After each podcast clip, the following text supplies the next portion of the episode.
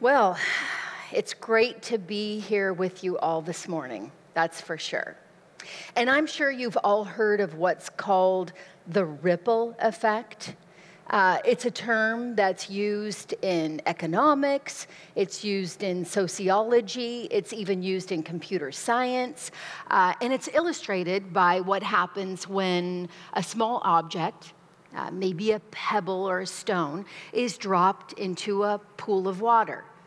We've all seen it before, right? An object is dropped into a pool of water and the circles emerge and emerge and emerge, disturbing the area around them even exponentially. And you know, we're going to see that's exactly what happened in our text today. Uh, David falls, and his sin has consequences that, that affect his family even exponentially. And although David repented and repented quickly, and he was positionally and legally washed clean of his sins by a holy God, there were still consequences that followed from what he did. And the effect of his failure went on to affect his life and his family life for years and even decades to come. So we're just going to dive in and begin with 2 Samuel 13 1 through 22. And we're going to pick up some critical lessons from this text so that we don't end up generating a ripple effect of disaster in our lives and the lives of those around us. So open your text to 2 Samuel 13 if you're not already there and we're just going to carefully read through the first 22 verses to start. So let's begin with verse 1. It says, Now Absalom, David's son, had a beautiful sister whose name was Tamar. And after a time, Amnon, David's son, loved her. And Amnon was so tormented that he made himself ill because of his sister Tamar for she was a virgin, and it seemed impossible to Amnon to do anything to her. But Amnon had a friend whose name was Jonadab, the son of Shimeah, David's brother. And Jonadab was a very crafty man. And he said to him, O son of the king, why are you so haggard morning after morning? Will you not tell me? Amnon said to him, I love Tamar, my brother Absalom's sister. Jonadab said to him, Lie down on your bed and pretend to be ill. And when your father comes to see you, say to him, Let my sister Tamar come and give me bread to eat, and prepare the food in my sight, that I may see it and eat it from her hand. So Amnon lay down and pretended to be ill. And when the king came to see him, Amnon said to the king, Please let my sister Tamar come and make a couple of cakes in my sight, that I may eat from her hand. Then David sent home to Tamar, saying, Go to your brother Amnon's house and prepare food for him. So Tamar went to her brother Amnon's house where he was lying down. And she took dough and kneaded it and made cakes in his sight and baked the cakes. And she took the pan and emptied it out before him. But he refused to eat. And Amnon said, Send out everyone from me. So everyone went out from him. Then Amnon said to Tamar, Bring the food into the chamber that I may eat from your hand. And Tamar took the cakes she had made and brought them into the chamber to Amnon, her brother. But when she brought them near him to eat, he took hold of her and said to her, Come, lie with me, my sister. She answered him, No, my brother, do not violate me, for such a thing is not done in Israel.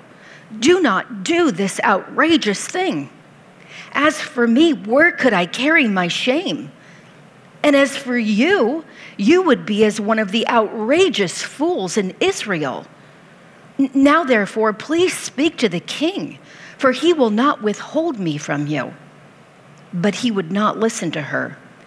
And being stronger than she, he violated her and lay with her. Then Amnon hated her with a very great hatred, so that the hatred with which he hated her was greater than the love with which he had loved her.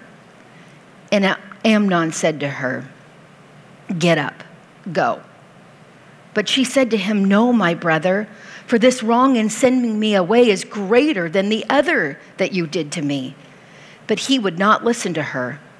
He called the young man who served him and said, Put this woman out of my presence and bolt the door after her.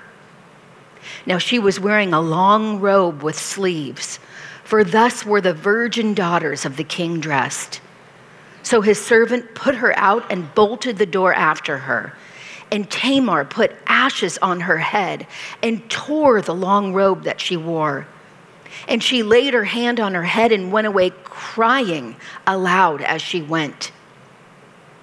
And her brother Absalom said to her, Has Amnon your brother been with you?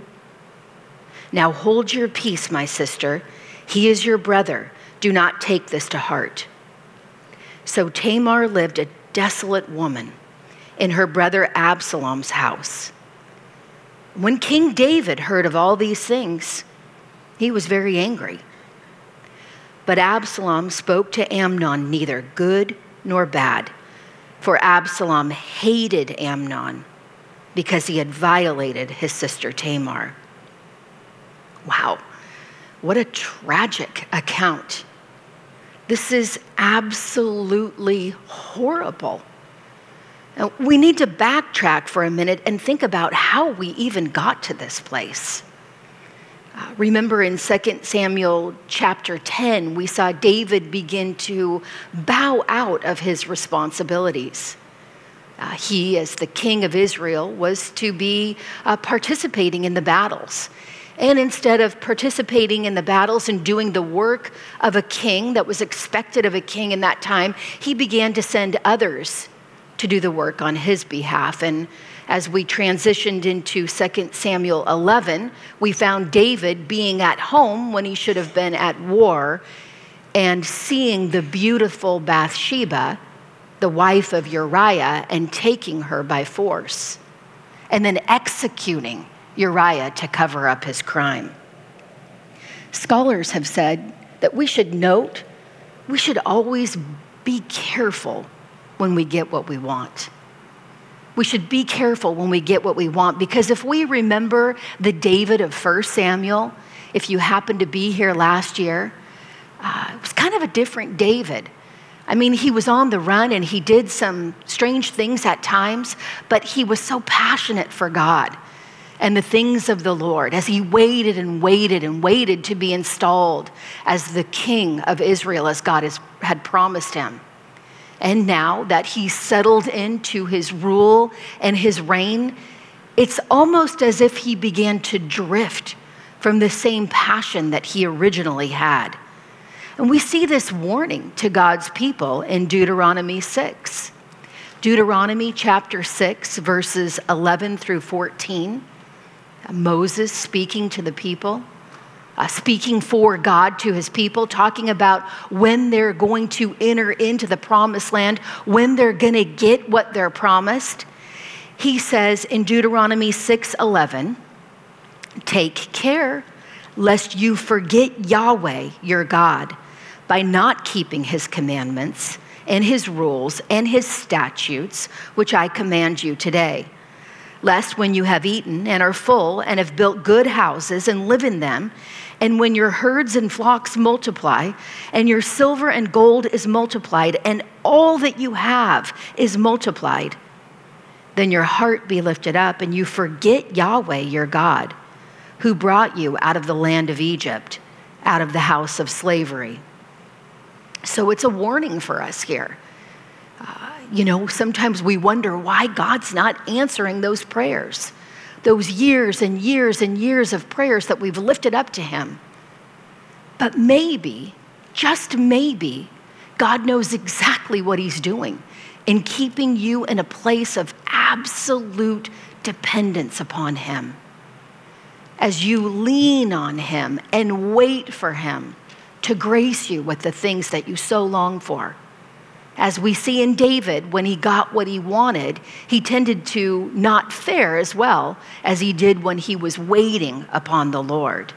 And then we get to 2 Samuel chapter 12, and scholars say that potentially about nine months had passed from 2 Samuel 11 to 2 Samuel 12 because God sent Nathan the prophet to David right before his son was born through the union of him and Bathsheba. And God sent Nathan to rebuke David of his crime, uh, to forgive him when he quickly repented, and to let him know that his sin was going to have an impact. It was going to have consequences. There would be a ripple effect that took place, impacting his entire household. And we saw that in 2 Samuel 12:10. As Nathan pronounced from God to David, Now therefore, the sword shall never depart from your house, because you have despised me and have taken the wife of Uriah the Hittite to be your wife. So we see immediately now in 2 Samuel chapter 13 that prophecy beginning to be fulfilled in this carefully crafted account of what happened afterwards in David's home. Beginning when David's firstborn son, Amnon, raped his sister Tamar. What an awful and horrific nightmare for David's daughter Tamar. We saw that the text said that she was a beautiful woman. We know her father was David, and her mother was Maacah, who was a princess herself. Her father was from the kingdom of Geshur, and he was the king of Geshur. And Tamar was obedient to her father. Verses 7 through 10 show that she quickly obeyed what David asked her to do. And she went to take care of her sick and weakened brother, Amnon. And when Amnon attempted to woo her into forbidden and illicit sex, she resisted wholeheartedly. She reasoned with him. She leaned on God's righteous standards of behavior. She called him out on this sin. She told him he was acting wickedly and foolishly, and even tried to provide a solution for him to keep from doing such a horrific thing. If you think about it, what an example of courage she is for us in the face of something so horrific. The way the author, who is God ultimately, constructs this account, we see that what was done to her was wrong. It was wrong. And we see her courage. We want to cheer for her. You want to hug her and say, you know what? Hold on. God's got this, and you will be vindicated. We see her obedience in the face of such horror and such tragedy. The first point for us this morning is be known for your obedience to God. Be known for your obedience to God. We see that even after her brother Amnon raped her, she tried to work not only for her own good, but for his good and the good of the kingdom as well. The good of the palace, the good of the reputation of David, of Jerusalem, of God's people. And what Amnon did was horrific. But what he did was even more horrific in that culture because in raping Tamar, she was doomed for life. She was no longer fit to be married off as a virgin princess. And she was robbed of her opportunity to ever bear her own children. And that was so important in that culture. And she would never be able to hold her own child in her arms because of what her wicked brother did to her.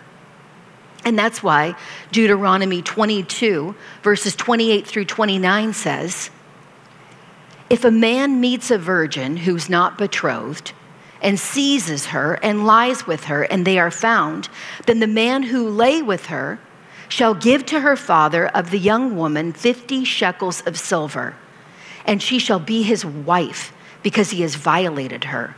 He may not divorce her all his days. This was to protect women who fell into situations like Tamar so that they wouldn't be uh, doomed to not ever have a husband or children. Amnon was, as Tamar said, a very wicked fool.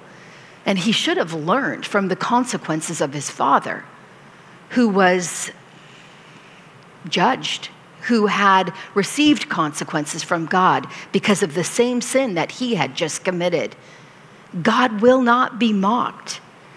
And although we don't hear of Tamar again in the scripture, she stands today as a model for us of obedience, of a soul who was determined to do things God's way. And I'm sure as she lived under the protection of Absalom's roof, she never realized that we would be sitting here about 2,500 years later, studying her life, learning from her account, uh, seeing her courage in the face of horror. Um, even though we will never be included in the pages of Scripture, like Tamar, we're going to be remembered for something. Uh, we'll be remembered for our lives. We're going to be remembered by our children, our spouses, our extended family members, our friends, our church, our community. And the question for us is what will we be remembered for? Will we be remembered for obedience to God? Or will we be remembered for sin and compromise? Because we would never want to be remembered the way that Amnon was.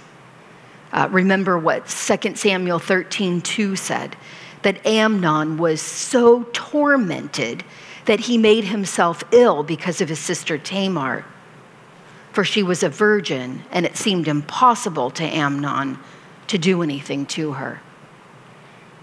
He was tormented or obsessed. Now remember, Amnon was the firstborn of King David, and that meant that he was the heir apparent. He should have been the one who would take the throne. But he certainly wasn't acting like the future prince of Israel. He was acting wickedly and foolishly. And although Tamar was stunning in beauty, that gave him no excuse for what he did. There's never an excuse for a man to violate a woman like this. His longing for his sister was his own fault. And we see that truth in our memory verse this week. Remember James 1 14 and 15? James 1 14 and 15 teaches us that each person is tempted when he is lured and enticed by his own desire. Then desire, when it is conceived, gives birth to sin. And sin, when it is fully grown, brings forth death. Uh, this desire is rooted in the self, it's his own desire. And like Amnon, we entice ourselves with the things that we desire, and it all takes place in our minds. Amnon made himself sick. He was tormented. He was obsessed with this self inflicted desire because he wouldn't discipline his mind to do what he should have done. And his so called love was definitely a deformed love because true love seeks the interests of others rather than itself. And just as a warning here, if any man ever tells you that he loves you so much that he cannot refrain with sex from sex with you outside of the bounds of marriage, that is not true love. That is a deformed love, and you need to run from that. But for us, what are we tormented by in our minds? What are we obsessed with? What do we allow ourselves to be enticed by in our minds? What do we want so badly that we feel we can't live without it? And what does the scripture say? about those desires. The second point here is submit your desires to the scripture. Submit your desires to the scripture. When you find your desires conflicting with God's desires, and you will, you have got to let God's desires prevail over yours. Uh, we see this in Galatians chapter 5, verse 17. Galatians 5:17 says the desires of the flesh are against the spirit and the desires of the spirit are against the flesh. For these are opposed to each other. They're at war with each other to keep you from doing the things you want to do. It's like last night as I was uh, coming here back to church, I was merging on the freeway. And as I was merging on the freeway in my little Prius, picking up speed, there was this giant truck and you know, those trucks that seem so long, they seem like a circus train. You know, they just never end. And I'm trying to merge on thinking, dude, let me get in front of you. You know, what am I supposed to do here? Drive off into the weeds?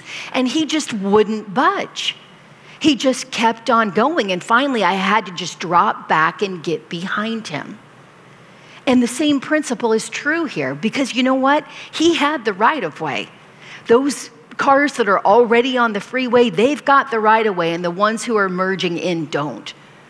And we've got God's will, and God's will is like that giant truck.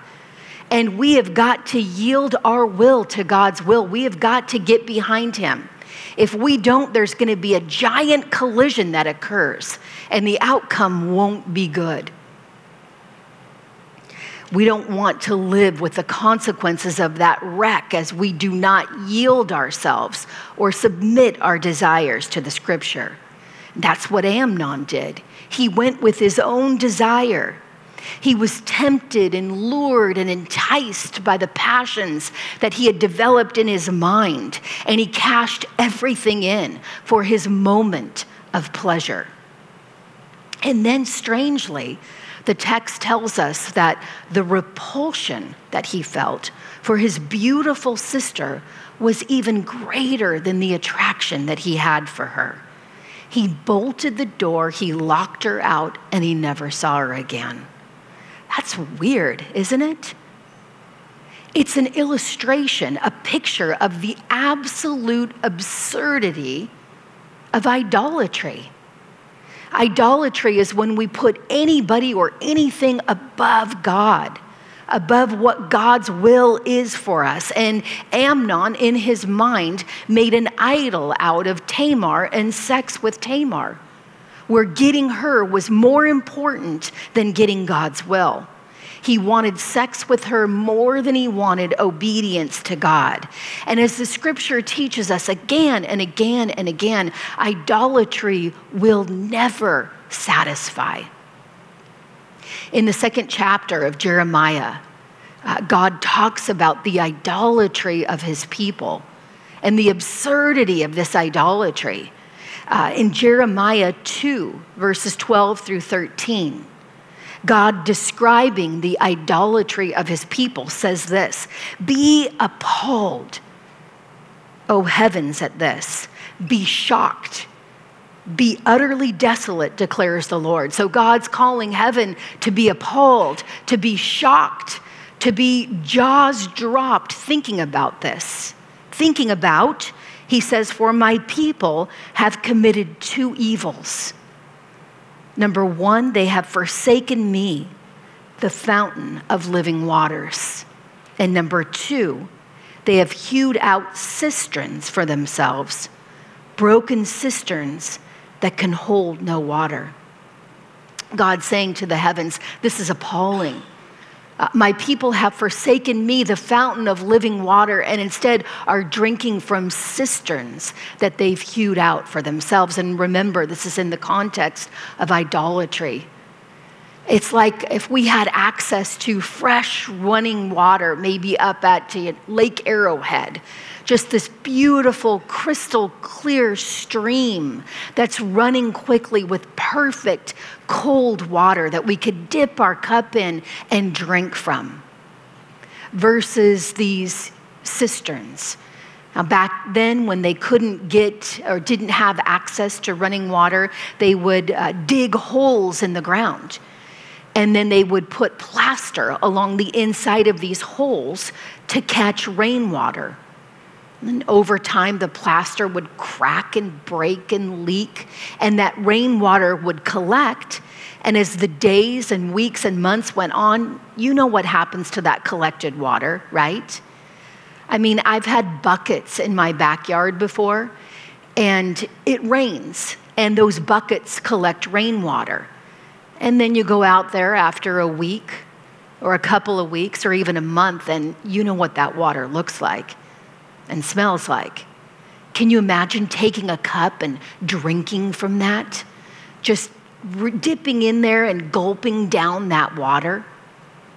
It would be abhorrent, right? And that's what God is saying.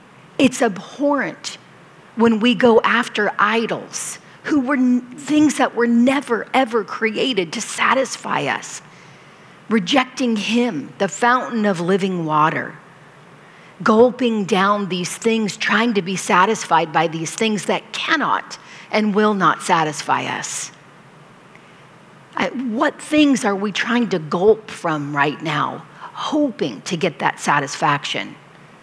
Maybe it is a sexual relationship or sex outside of marriage or even internet pornography that we're gulping from. Maybe it's a longing and a lust and a thirst for money, wanting so desperately more money and a hoard of money and a stash of money.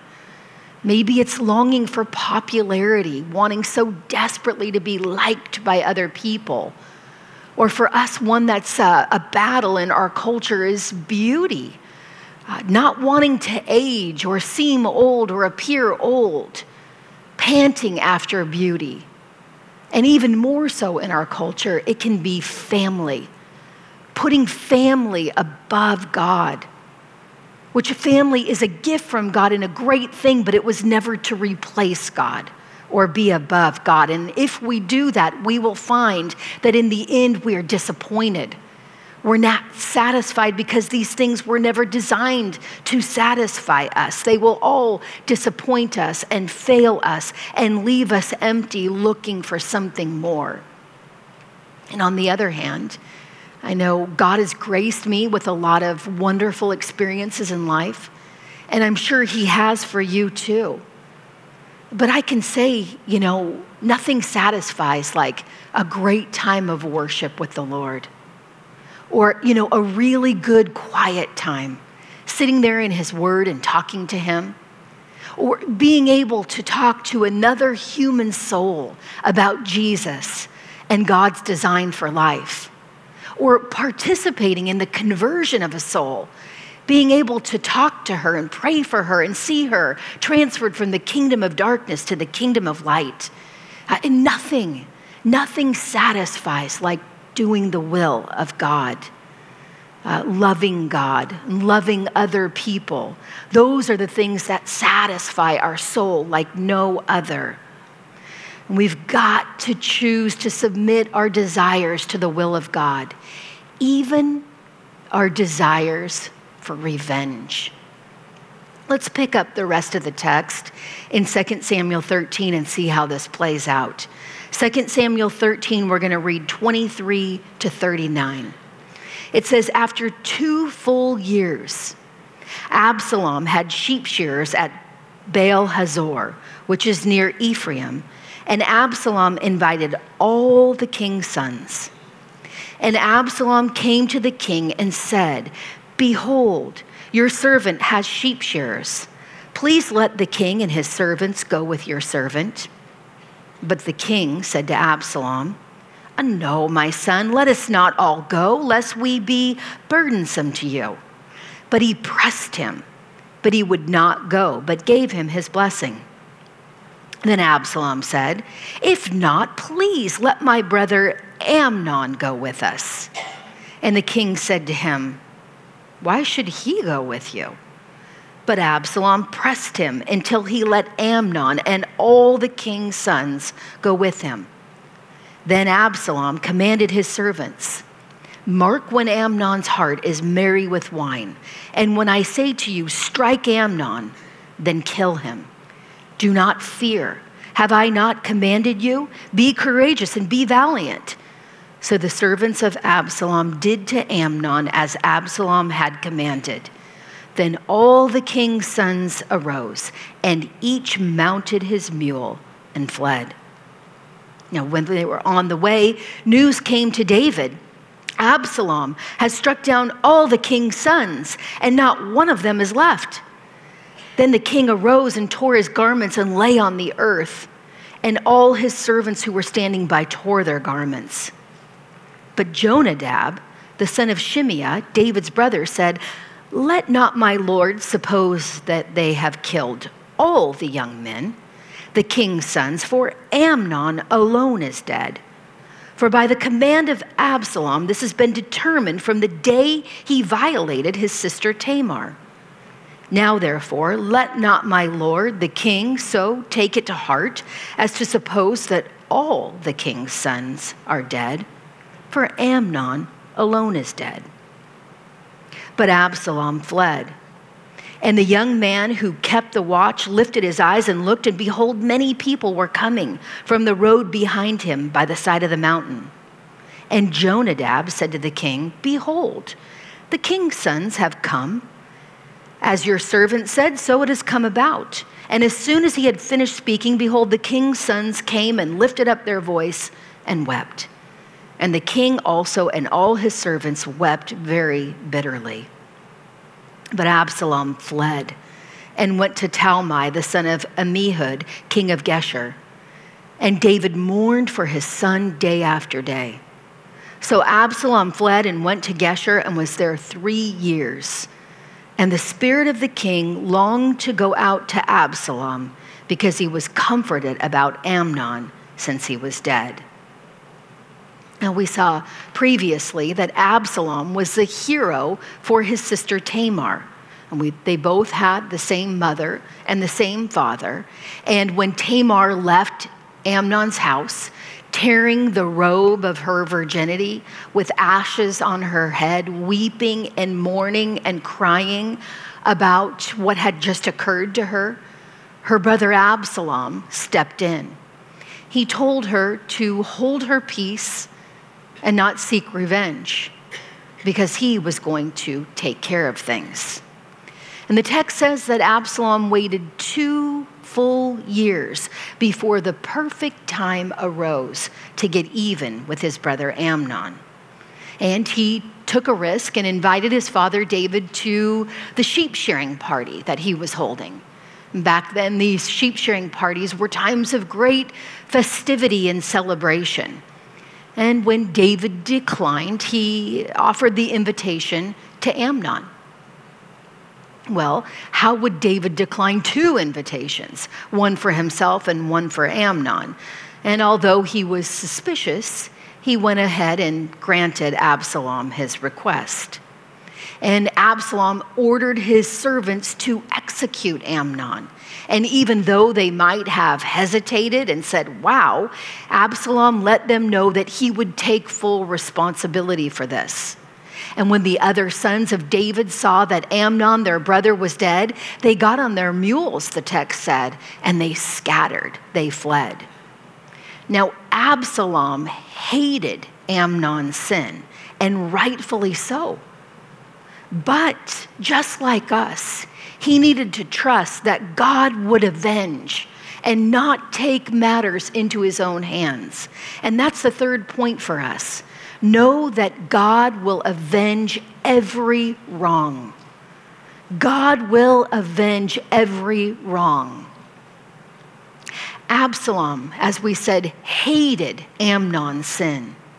When we read through this text, we hate Amnon's sin. But you know what? God hates it even more. Even more than we do, and even more than Absalom did. And we can never forget that God hates sin even more than we do. No sin will go unpunished, not even one. And that's why Romans 12, 17 through 21 encourages us Romans 12, 17 through 21 says, Repay no one evil for evil, but give thought to do what is honorable in the sight of all. If possible, so far as it depends on you, live peaceably with all. Beloved, never avenge yourselves, but leave it to the wrath of God. For it is written, Vengeance is mine, I will repay, says the Lord. To the contrary, if your enemy is hungry, feed him. If he is thirsty, give him something to drink. For by so doing, you will heap burning coals on his head. Do not be overcome by evil, but overcome evil with good. God asks us as his children to trust him with his hatred of sin and his ability to execute vengeance in his timing and in his way. Instead of longing for revenge, we as God's people are called to love and to even pray for our enemies, waiting for God to make all things right, and He will. I guarantee you, God's vengeance, God's avenging sin will be far greater than anything that we could ever do. You know, when the watching world looks at us and they see that we've been wronged, but we're trusting God to get revenge, we're trusting in the vengeance of God, it bears witness to the fact that we genuinely believe that a day is coming when every soul will give an account to God. When they see us refraining from getting our own avenge, it displays to them that we truly do believe that one day every single person will be judged by the standard of God's word and that not one sin will go unnoticed. And when we seek our own revenge, when those around us see us uh, seeking our own revenge, it reveals that we don't really believe that God is going to judge sin. It reveals that we don't really believe that God one day will deal with it and if we don't really believe that every human soul will stand before God's throne, our gospel becomes meaningless. It's important that we listen to God concerning these things. And we can also be strengthened to overcome evil with good because Jesus overcame our sin on the cross. And that's the motivation for all that we do. But Absalom went ahead and executed his brother Amnon. And he knew that his father would be furious. So he fled after he did it. And he went to the protection of another king. Uh, that was the king of Geshur, King Talmai, who was his grandfather. And at this point, we have Absalom, uh, Amnon dead, Absalom has fled. Tamar probably went with Absalom because she was under the covering and the protection of his home. But there's one character that's still around. Did you notice that? Jonadab, right? I mean, what's up with this guy? Who is he? First, he's hanging out with Amnon, uh, telling him how he can get time alone with his sister. Then we see him at the palace uh, speaking to David, consoling him that only Amnon is dead and not all of his sons. Uh, we know from the text that Jonadab was David's nephew. Uh, he was the son of David's brother. And it seems that he was just in the right place at the right time. Remember back in verse 3, the text said that Jonadab was a very crafty man. And that was definitely not a compliment it seems like Jonadab was the palace meddler. I mean, he kept getting in everybody's business, passing along advice and information. And the fourth point for us, the fourth lesson for us here is refuse the temptation to meddle. Refuse the temptation to meddle. We see the same truth in the New Testament 1 Peter 4:15 cautions us, warns us Uh, as Peter's exhorting people to rejoice in their sufferings because they will be rewarded for their obedience, he says, But don't let any of you suffer as a murderer or a thief or an evildoer or a meddler. If you suffer, he says, you are blessed, but not if you're suffering because you're a meddler. Um, that Greek word there that's translated as meddler is an interesting word. Uh, allo tri episkopos. And allo is allos, it means other, and episkopos means overseer. So it's someone who's overseeing the business of others. Again, someone who meddles in things who don't concern him or her. It's the busybody. Jonadab wanted to chum up to Amnon as he was the heir apparent, the one who would take the throne. And maybe if Jonadab gave him advice so that he could get what he wanted, one day when Jonadab became the king, or when Amnon became the king, Jonadab would have a great place within the kingdom. And then after that was blown up, we see Jonadab consoling David uh, revealing that Amnon was murdered because there was a rift between Absalom and Amnon for a long time. Remember, we saw that in verse 32. Uh, Jonadab said to David in the end of verse 32 For by the command of Absalom, this has been determined from the day he violated his sister Tamar. How did he know this? He knew this the whole time because he was the palace meddler, the palace middleman, the one who was the constant go between. You've met this person before, right? She has all the information on this side of the rift and all the information on that side of the rift. And her attitude is just keep coming to me. I'll be the go between. She doesn't do what she's supposed to do by helping the parties to reconcile to biblically reconcile, but instead she keeps them apart and continues to be that meddler or that middleman. In fact, you know, she doesn't even want them to reconcile. Because if they were to reconcile, you know what would happen? She'd lose her role as the middleman, and she wouldn't be privy to all that dirt and all that information. Uh, we do not want to be the meddler to be that go between. And if right now you're in a situation where you're the go between, the meddler, uh, the one who's getting into business that you should not be involved in, you need to repent and ask those two parties to biblically reconcile.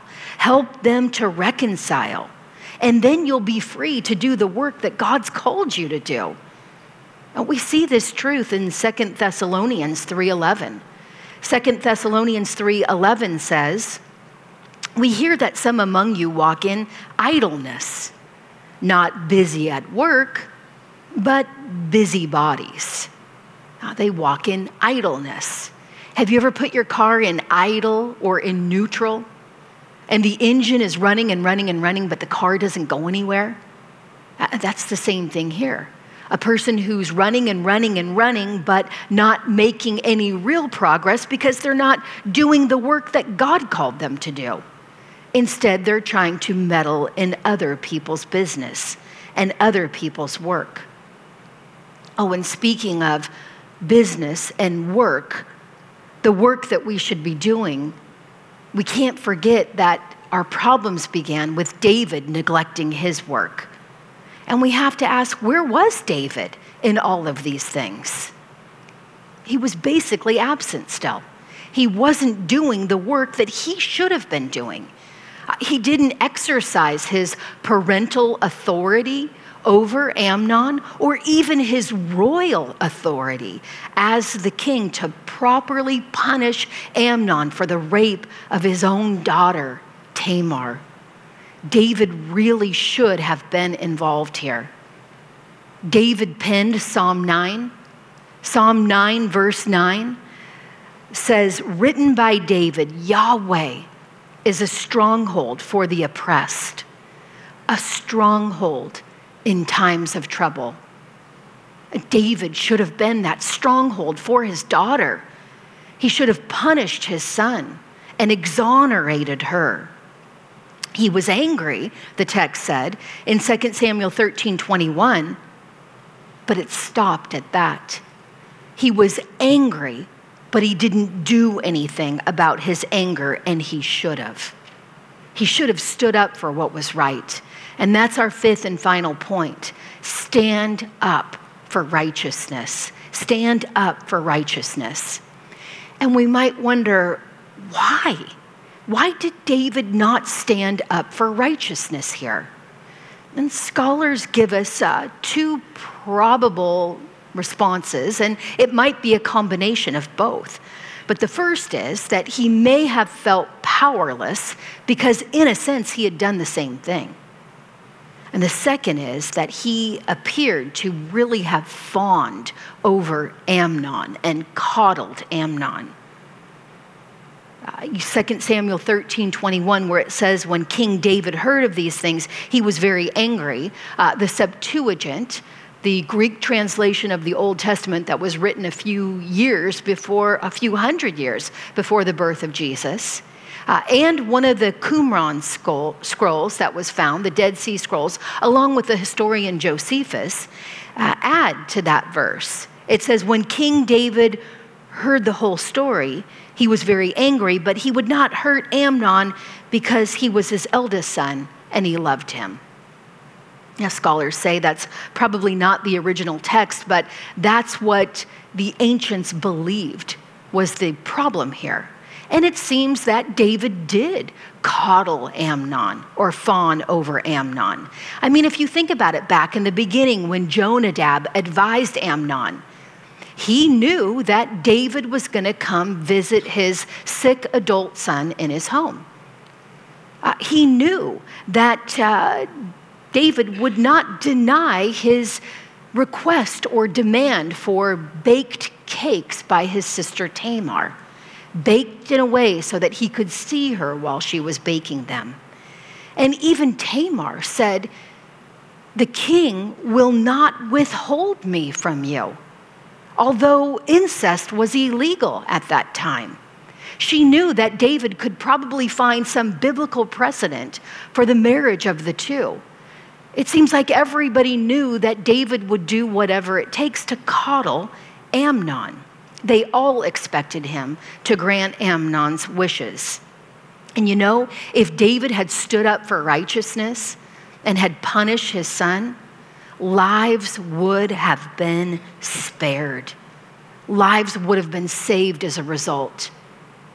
For us, whether it's our child, our spouse, our friend, our neighbor, do not let the fear of losing a relationship keep you from standing up for what is right. Never let the fear of losing that relationship keep you from doing the right thing. And again, some say it could have been that David felt powerless because he also took a woman who was off limits. You know, for us, even if we have done the same thing we're calling out, we're still called to stand up for what is right. Jesus addressed this in a sense in Luke 6 42. Luke 6 42, Jesus said, How can you say to your brother, Brother, let me take out the speck that is in your eye when you yourself do not see the log that's in your own eye? And then he said, You hypocrite, first take the log out of your own eye, and then you will see clearly to take out the speck that is in your brother's eye. Jesus saying, deal with your sin first, and then you need to stand up for righteousness and help others to deal with their sin. I mean, if you tell your kids you need to stop gossiping, and your kids say, but you gossiped, or if you say to your kids, you're lying, you can't lie, but I heard you lie, or you're losing your temper, you got angry, but you got angry you need to tell your kids you have repented and you are called to stand up for righteousness, even though you failed in the past. Not be like David here. not intervening and doing as we should. Because when we're called to stand up for righteousness and we fail to, that action will never prosper in the end, or that lack of action. Well, we began by considering the ripple effect, right?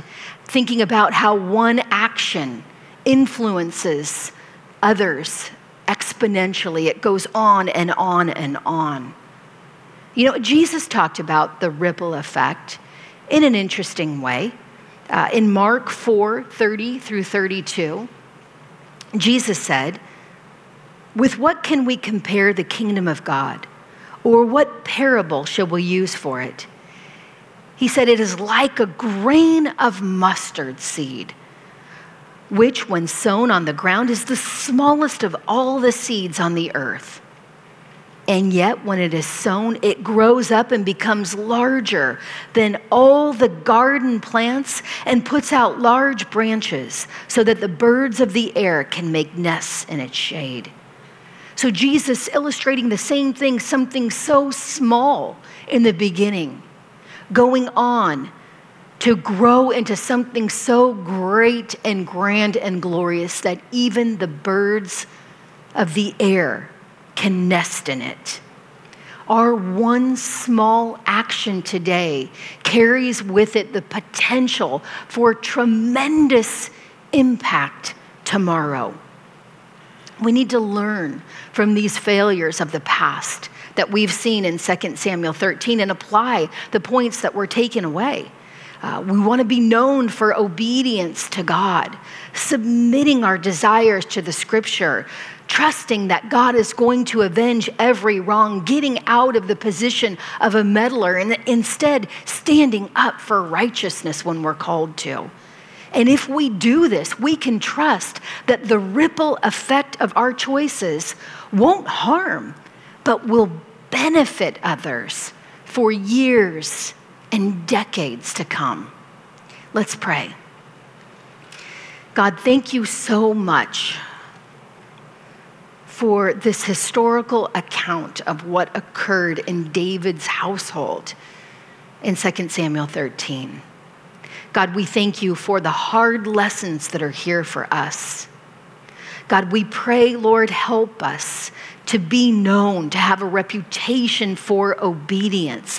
When others think of, of us and look at the story of our life, that they would see an obedient woman God, if we're doing anything right now that would keep us from being known that way, help us to repent. God, help us to constantly submit our desires to your will. May we yield to you. May we get behind you and put our desires under your desire, Lord. God, I pray that we would trust you that we truly would set aside our desires for vengeance and revenge, trusting you, knowing that one day every single deed will be judged by your holy eyes and your holy word. God, if we're in the position of the meddler, help us to get out now and do whatever we can to help those parties to reconcile so that we won't be like a modern Jonadab and Lord, help us to stand up for righteousness. We know that as we stand up for what you want us to stand up for, that we do and we will risk relationships.